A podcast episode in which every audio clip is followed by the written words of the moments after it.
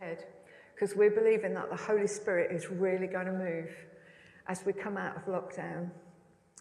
So, what a privilege it is. Here we are today at the end of our Living on a Prayer series.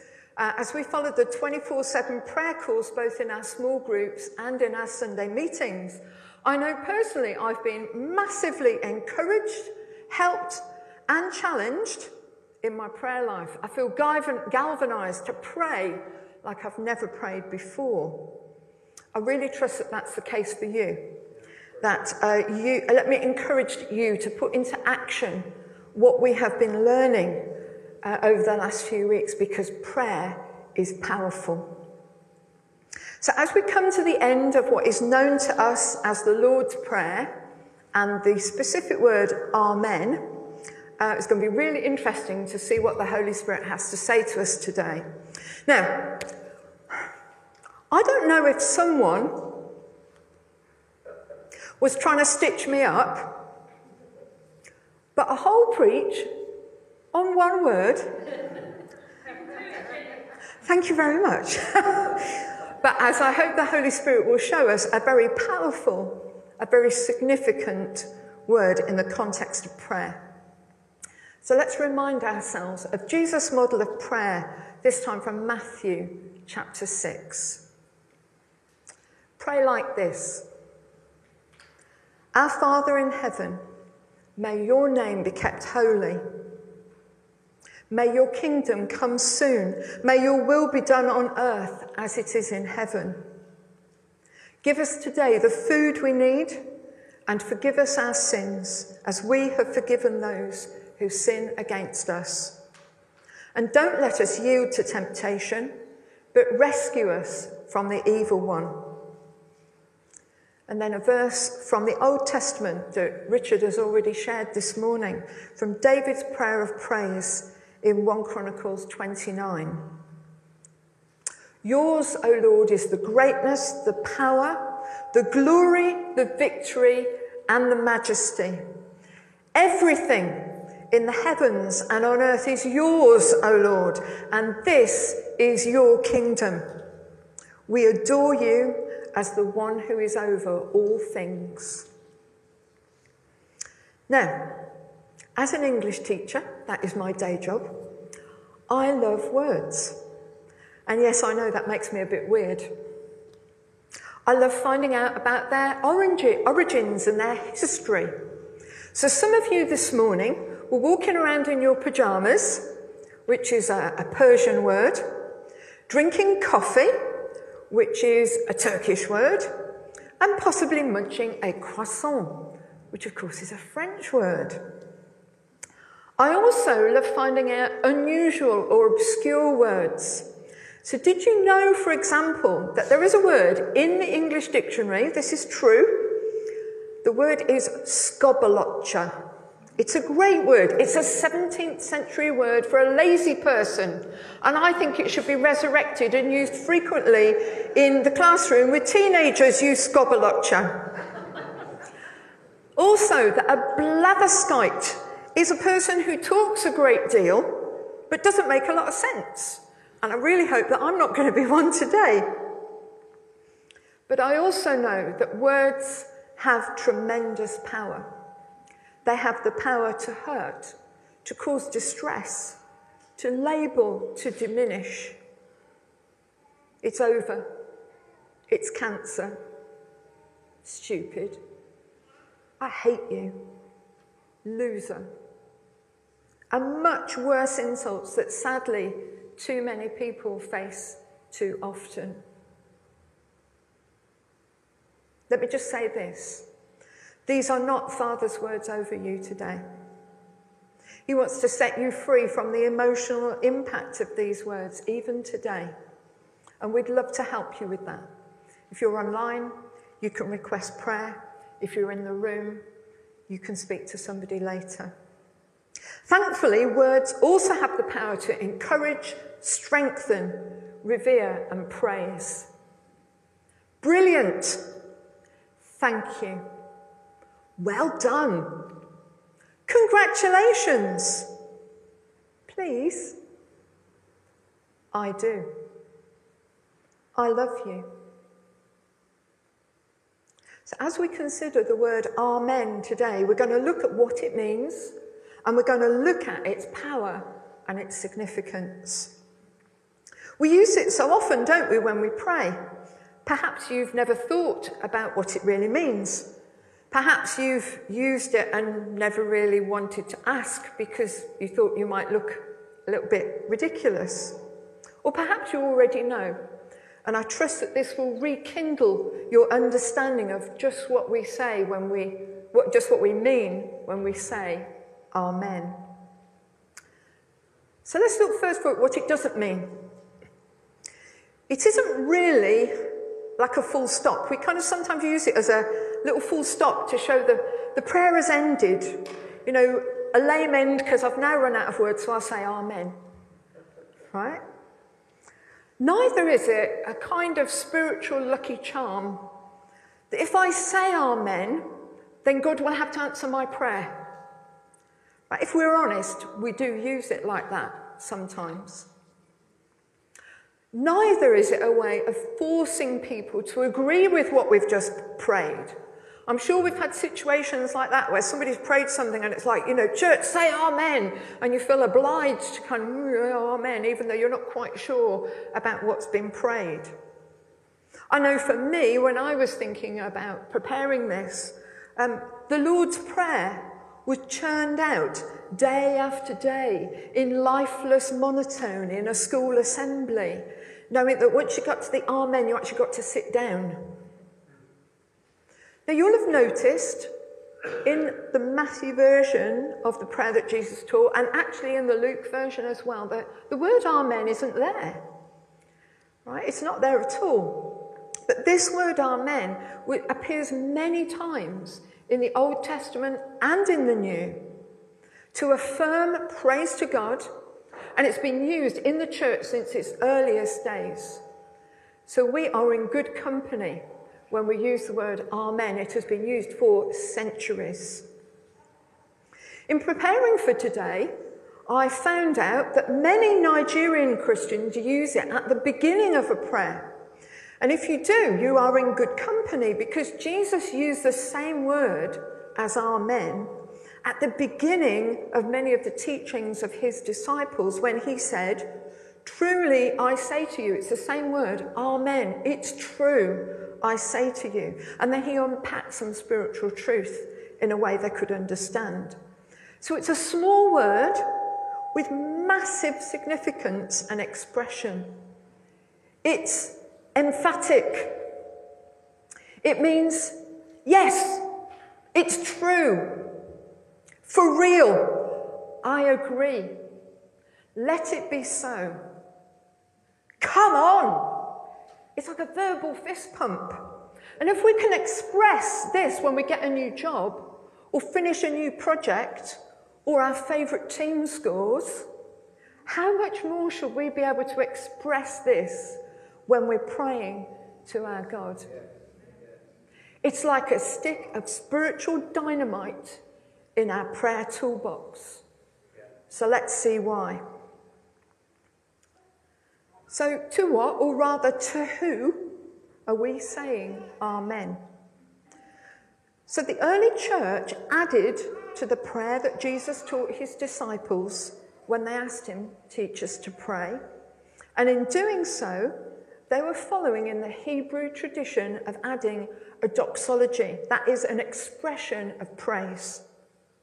And the words they used echoed the words of King David in that verse we read from 1 Chronicles. Yours, O Lord, is the greatness, the power, the glory, the victory, and the majesty. Everything in the heavens and on the earth is yours, O Lord, and this is your kingdom. We adore you as the one who is over all things. For yours is the kingdom, the power, and the glory forever and ever. Amen. It's where in the economy of God the old and the new comes together, and we see these lines drawn through the history of the church. The same words, the same refrain, to the same God. In essence, ending the Lord's Prayer in this way brings the prayer full circle back to where it started to our Father in heaven, whose name is holy, whose kingdom and whose purposes we are praying to break in and break out amongst us here on earth, just as in heaven. As we return to these truths, we refocus on our Heavenly Father. We remind ourselves as we declare His name is holy, we are declaring His glory. We remind ourselves that as we pray for His will to be done, we are proclaiming His power. We remind ourselves that as we invite His kingdom to come, we are celebrating that through Jesus and through the ongoing work of the Holy Spirit, that kingdom has already come now and forever. Yours is the kingdom. Not was, although that is also true. Not will be at some future point in time, although that is also true. We are emphatically declaring yours is the kingdom, yours is the power, and yours is the glory forever and ever, right here, right now, Amen. That's what we're declaring. The kingdom is now, and it always will be. It is continuous. It reaffirms that we are following our mighty, awesome, powerful God, the creator and sustainer of all things, who spoke the world into being, who will bring all things to conclusion one day. His promises are true his purposes will prevail. His plans will never be thwarted. This is the one we pray to. This is the one we follow. And this is the one we trust. So when you're petitioning God for your daily bread, for the job that you need because you lost yours because of COVID, for the house you need to make family life more manageable. You can remember His is the kingdom, the power, and the glory. When you're interceding for God's will to be done for others, for the situation in Myanmar, for the situation with COVID in India, just like we prayed this morning, for the colleague who's been told that they can't have children you can remember His is the kingdom, the power, and the glory. When you're praying about the habits that you know aren't God's best for you, and you need His forgiveness and His help, when you're praying to forgive others, the partner who's put you down for years, the sexist or racist colleague whose offhand comments cut you so deep, you can remember that His is the kingdom, the power, and the glory. I love the way that Paul puts this in 2 Corinthians chapter 1. For all of God's promises have been fulfilled in Christ with a resounding yes. And through Christ, our Amen, which means yes, ascends to God for his glory. We may not see the entire picture yet, but his kingdom is coming. But as well as amen being a, an acknowledgement, an outpouring, a burst, a fist pump of praise, it's also a prayer of sacrifice and surrender. On Saturday, the 8th of May, it will be the 76th anniversary of VE Day, Victory in Europe Day, remembering the end of World War II and the war in Europe. Admiral Dönitz, uh, Hitler's successor, negotiated an end to the war with the Allies, and he sought to save as many German soldiers as he possibly could from falling into Soviet hands. First of all, a German delegation arrived at the HQ of Field Marshal Montgomery near Hamburg in Germany on the 4th of May, where Montgomery accepted the unconditional surrender of German forces in the Netherlands, northwest Germany, and Denmark. Then, on the 7th of May, in Reims, in France, General Eisenhower accepted the unconditional surrender of all the German forces. Lastly, in Berlin, on May the 8th, another surrender was signed, this time by the German Field Marshal Keitel in the presence of the Soviet Marshal Zhukov. This was all because Stalin was a bit upset and he wanted them to surrender to him. Donitz's plan was partially successful, and millions of German soldiers surrendered to the Allied forces and escaped Soviet capture. Surrender, surrender, surrender. They didn't just do it once, they were made to keep doing it. Jonathan reminded us very powerfully last Sunday that we are in a spiritual battle. If you haven't listened yet to what Jonathan had to say, I would strongly encourage you to. It was outstanding.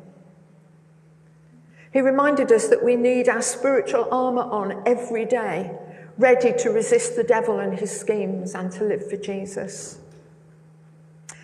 But if we're honest, there's often another battle that we're fighting every day.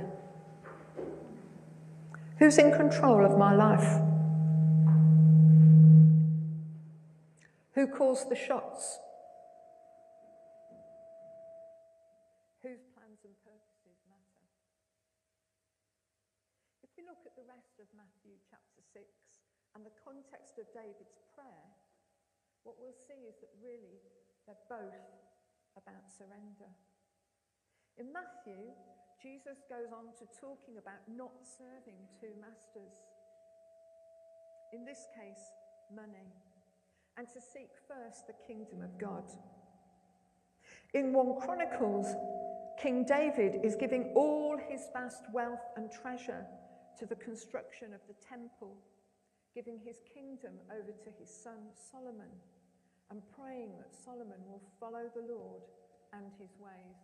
I think I'm getting the uh, change your microphone signal. Just hang on.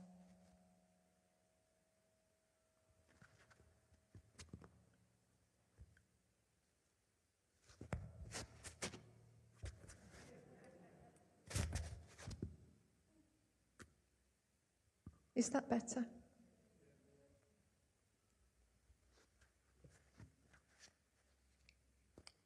Just to recap that last bit.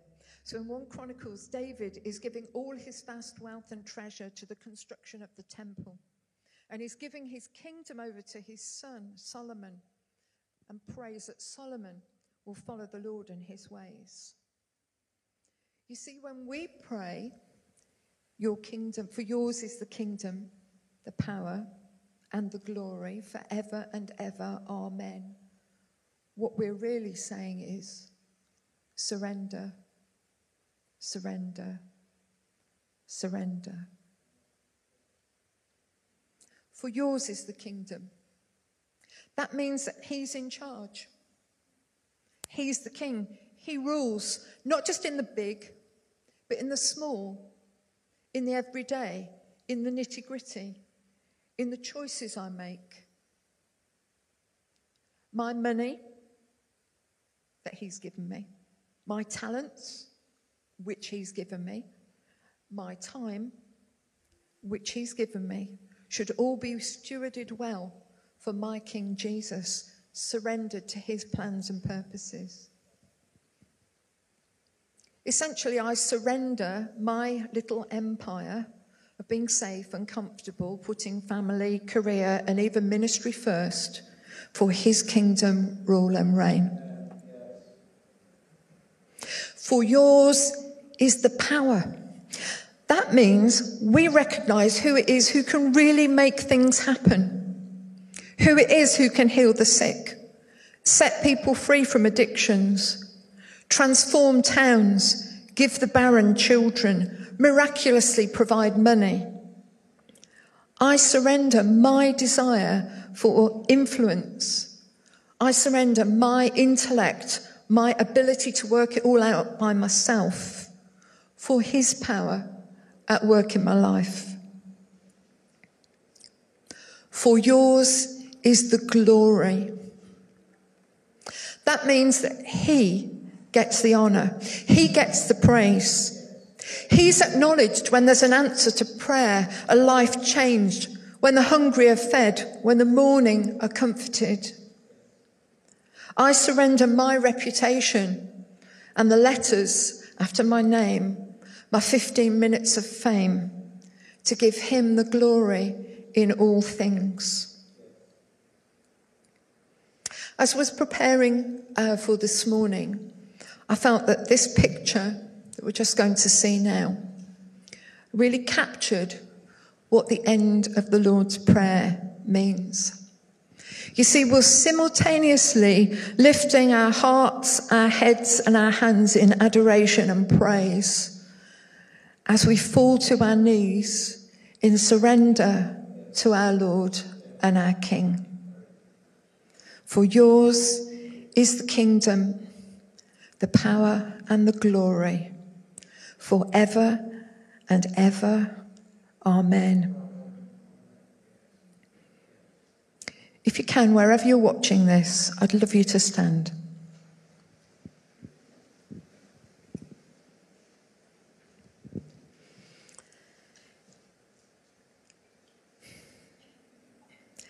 In the last week of October last year, we were on a train to Newcastle. Uh, and there's a picture just to go with what I'm about to say. Whilst we're on this train, we passed a solitary wind turbine. And it struck me as odd that there should be just this one on its own. And the Holy Spirit kind of dropped these words into my head Position yourself to catch the wind. And it really feels as though this focus on prayer has been about that. Getting ourselves in the right position to get right with God, to get in line, to surrender to the plans and purposes of the Father and the wind of the Holy Spirit.